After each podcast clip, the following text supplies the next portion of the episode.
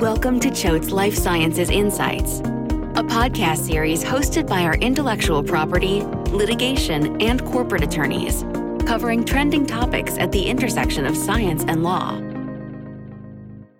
Hi, everyone. Thank you for joining us for this first episode of our series on issues relating to the practice in the Patent Trial and Appeal Board, or PTAB.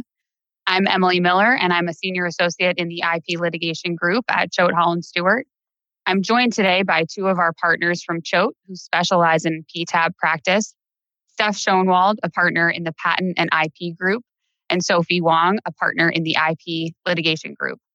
Steph and Sophie have worked closely together on many IPRs and PGRs on behalf of life sciences and technology clients, and they're here today to discuss the recent memo issued by USPTO Director Vidal concerning the Fintiv factors and discretionary denials in AIA post grant proceedings. Before we get into the memo itself, Sophie, can you provide some brief background and context for our listeners? Sure. Thanks, Emily. So, as you know, the institution of an AIA proceeding is discretionary. That is, the PTAB has the discretion to decide whether to grant or deny institution of any petition for an IPR or PGR. So, for example, the PTAB has express authority under 35 USC Section 325D to deny institution of a petition when the same or substantially the same prior art or arguments previously were presented to the office. The PTAB also has more general discretion under 35 USC Section 314A to deny institution, and its recent exercise of that discretion is what has come under scrutiny. So, specifically in 2018, the PTAB issued a decision in NHK Spring versus Intri-Plex Technologies, where the board held that the advanced state of a parallel district court litigation involving similar validity disputes could be a factor weighing in favor of denying institution because of concerns over the inefficient use of the office's resources. So, if the district court case, for example, were too far along, then the court would decide the same issues before the issuance of a final written decision from the board then it seemed like a waste of time and effort to have to institute and go through these duplicative proceedings. In 2020, the PTAB further pressed on this point and created the so called six Fintiv factors, which focus on the interplay between IPRs and district court litigation in denying institution. And these six factors all have to do with whether efficiency, fairness, and the merits support the board exercising its discretion to deny institution. First, whether the court granted a stay or may grant a stay if an IPR is instituted. Second, how close the court's trial date is to the board's projected statutory deadline for a final written decision. Third, how much the court and the parties have invested in the parallel district court proceeding. Four, how much of an overlap there is between the issues raised in the petition and the parallel proceeding. Five, whether the petitioner and the defendant in the parallel proceeding is the same party. And six, any other circumstances, including, for example, the merits. And this Fintiv decision was designated precedential shortly after it issued in 2020, which means it was binding on all future panels. Thanks, Sophie. This is a recent decision. So, can you explain why there's been so much activity and concern about these Fintiv factors? Of course. Like you mentioned, it is pretty recent, but since the issuance of the NHK and Fintiv cases, the board has actually applied these factors to deny hundreds of petitions where there has been parallel litigation. And the USPTO actually recently published a PTAB parallel litigation study that found that after Fintiv was designated, parallel litigation was raised in about 40% of cases. That means 40% of cases going forward that was raised as a reason to deny institution. And this obviously has caused concerns among defendants in district court litigations and even in ITC proceedings because it effectively forecloses the availability of AIA proceedings whenever there is a parallel suit happening. So, for example, in many cases, the PTAB would deny institution because of an impending scheduled trial date. But as we all know, these types of dates are unreliable and often change. And that's exactly what was happening. The PTAB would deny institution because of the proximity of a scheduled trial date. And then the trial would get delayed for whatever reason, whether it's COVID or anything else. And the case would drag on for years when it could have been resolved much more quickly and efficiently through the PTAB. So, this has been viewed as being flatly contrary to one of the original stated purposes of the AIA, which was to provide a quick and cost effective alternative to district court litigation for challenging issued patents. And the PTAB's wide application of the Fintiv factors has also been criticized for promoting even more forum shopping. So, for example, if a case is filed in a rocket docket jurisdiction like the Eastern District or Western District of Texas or the Eastern District of Virginia, where the time to trial is purportedly much faster than the resolution of an IPR, the patent owner's choice of venue effectively prevents the accused infringers of the ability to bring forth a PTAB proceeding. So, how have litigants responded to the increased number of discretionary denials?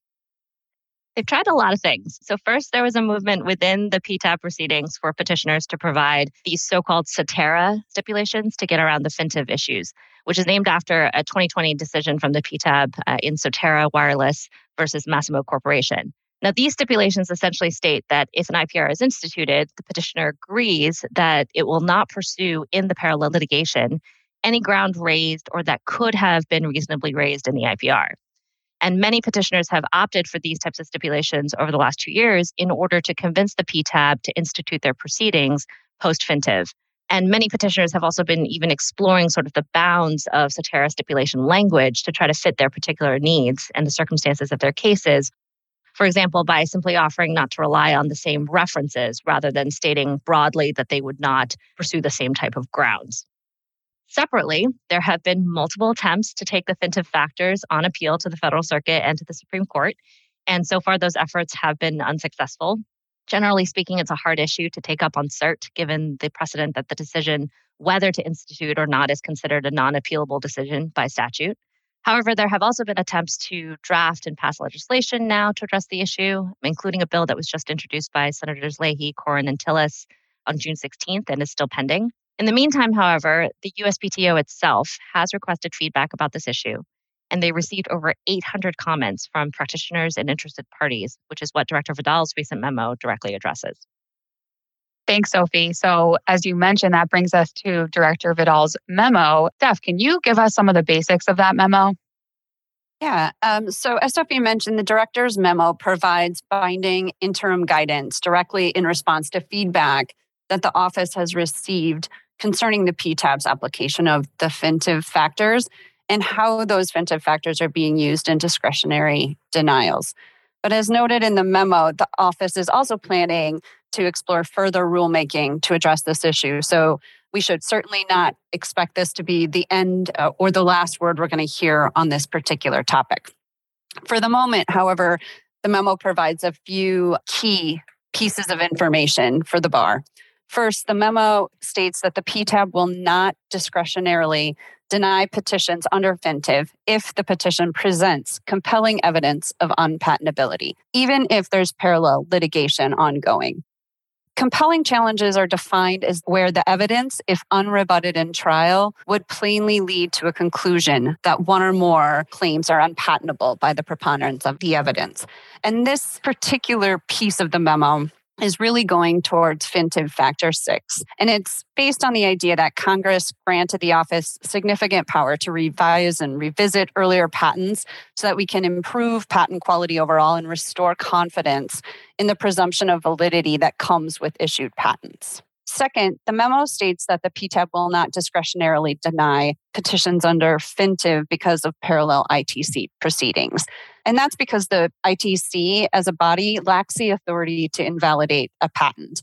Beyond that, to the extent it makes rulings on invalidity, those rulings are not binding on the USPTO or a district court. So a parallel decision there doesn't really resolve all the issues between the parties. The memo states that the PTAB will not discretionarily deny petitions under Fintiv if there is a Sotera stipulation. And part of the thing that we'll explore here later on is whether or not, you know, what is really meant by a Sotera stipulation and whether that language needs to track exactly what is set out in the Sotera case. It's something that isn't particularly clear in this memo. And finally, the memo states that the proximity to trial should not outweigh the other Fintiv factors in deciding whether to institute, and that the parties can provide evidence, for example, median time to trial statistics for consideration, as well as the number of cases before a judge in parallel litigation, the speed or availability of other case dispositions in that district and before the judge. The PTAB will not weigh the proximity to trial against institution if the median time to trial is around the same time or after the projected statutory deadline for the PTAB's final written decision. So, in other words, if the timeline would be around the same or longer for the trial, then the PTAB no longer will weigh that factor against the grant of the petition. Thanks, Steph. Obviously, there's a lot to unpack there. What do you think is the biggest takeaway from Director Vidal's memo?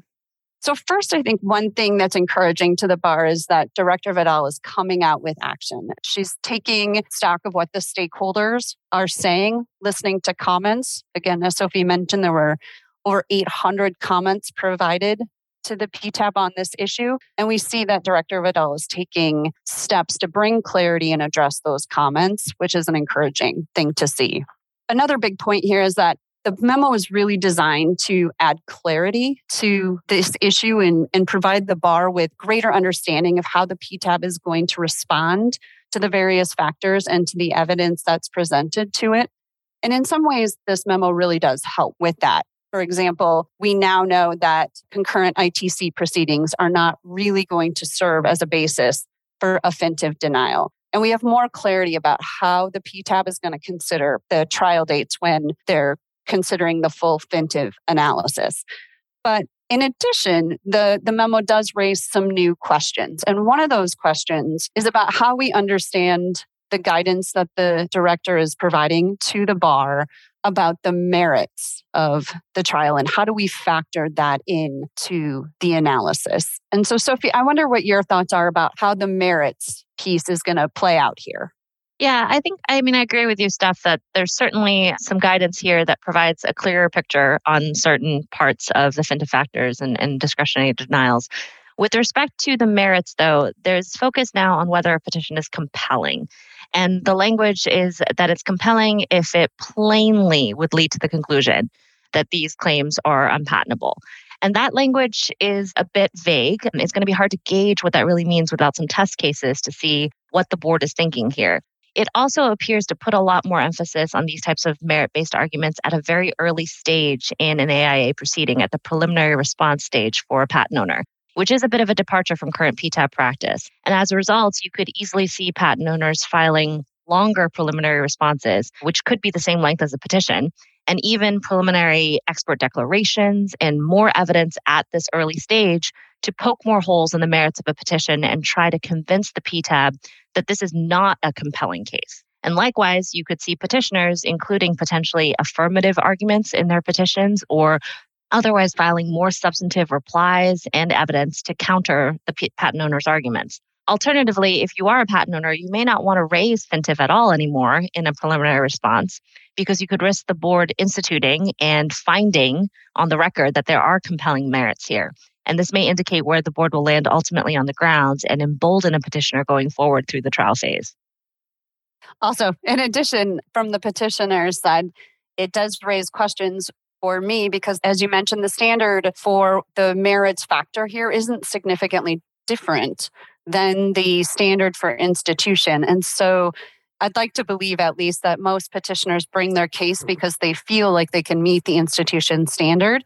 And if they already have that confidence in their case, whether or not they need to, again, kind of address some of these Fintiv factors out the gates seems to, you know, be lessened. If you believe your case has the merits, why would you need to address any of the other Fintiv factors up front? I guess what I would say is I agree with you, but keep in mind that the standard at the moment is that there's a showing of a reasonable likelihood, right, as to this. And so by adding the word plainly here as part of the standard and, and talking about a focus on compelling evidence or a compelling merits case, you are distinguishing, whether intentionally or not, the average case that meets the standard versus a case that is so compelling that it would overcome Fintiv on this ground. So I certainly could see both petitioners and patent owners having to wrestle with what exactly does it mean to be a compelling case and what do I need to put forward to show that that'll get me over this Fintiv hump. I agree. And I think it'll be interesting to see those test cases and how that impacts the steps that both petitioners and patent owners take. Speaking of test cases, and you both mentioned some potential uncertainty around Sotera stipulations based on this memo. And so I'm wondering from both of your perspectives, we see from this memo that Sotera stipulations might be guaranteed to the extent, Steph, you mentioned, the language of the stipulation directly tracks the language in the stipulation of the Sotera case. But do we think that clients will avail themselves of these stipulations even more? Or will there continue to be some uncertainty, as Sophie, you mentioned, about the language used in a stipulation, perhaps suggesting that you won't pursue the same grounds or similar combinations or similar references? It will be interesting to see how this plays out. On one hand, you can see that if you feel like you have a strong merits case and that you're going to get through the Fintiv factors on that basis, then there wouldn't be much motivation for you to file a Sotera stip and give up additional options for yourself in the parallel district court litigation. And on that basis, it seems likely that we'll see a decrease in the number of Sotera stips filed. On the other hand, we may see people continue to play with the language a little bit to give themselves that extra assurance that the case may go through for example, if they think the case is questionable or they see some weaknesses in their case, they may decide to file a Sotera stipulation with the idea that there's a, again, a backup position. But then the question is do you want to go all the way to the language of the Sotera stipulation as that language was presented in the Sotera case? Yeah, I think it's going to be a really interesting question for clients to grapple with again earlier in the process than you know typically we've seen at the preliminary stage. There's a lot more consideration now as to what you need to put in in terms of evidence stipulation whatever the language might be at this early stage. So it's important to kind of think of it as this is the gatekeeping time. This is the time when you need to put in sort of your best case and your best arguments on either side and the director's memo i think you know gives you an expanded basis for fighting Fintiv as a petitioner, but I think there's certainly more work here for both sides to do to try to understand how to proceed. And then, as a final thought, I think we haven't heard from the director. You know, how do we continue to understand factors one and six? So, factor one, as Sophie mentioned earlier, really has to do with whether the court granted a stay or may grant a stay if an IPR is instituted. You know, the questions about what kinds of evidence and arguments we might see around may granting a stay going forward may be played out a bit more. We may see more petitioners and patent owners playing with that factor now that we have more guidance around the other factors. And factor six is the sort of fuzzy factor here. If there are any other circumstances that may play into this decision, historically, this hasn't been a factor that's played a large role, but we may see the bar getting creative with new arguments that would impact the overall analysis because again there's a lot of wiggle room with that factor and it really hasn't been addressed in this memo so there's still creativity to be employed Thank you both so much. Clearly, this is a very exciting time in PTAB practice. And I want to thank everyone for listening. And thank you to Sophie and Steph, especially for their insight. For more information, please visit www.choate.com. You can also listen to additional podcast episodes in the newsroom of our website and subscribe to them wherever you listen to podcasts, including iTunes, Google Podcasts, and Spotify. The information presented in this recording is for educational purposes only. It does not constitute legal advice for a specific situation. If you wish to obtain legal advice, you should retain an attorney and explain the facts of your particular situation.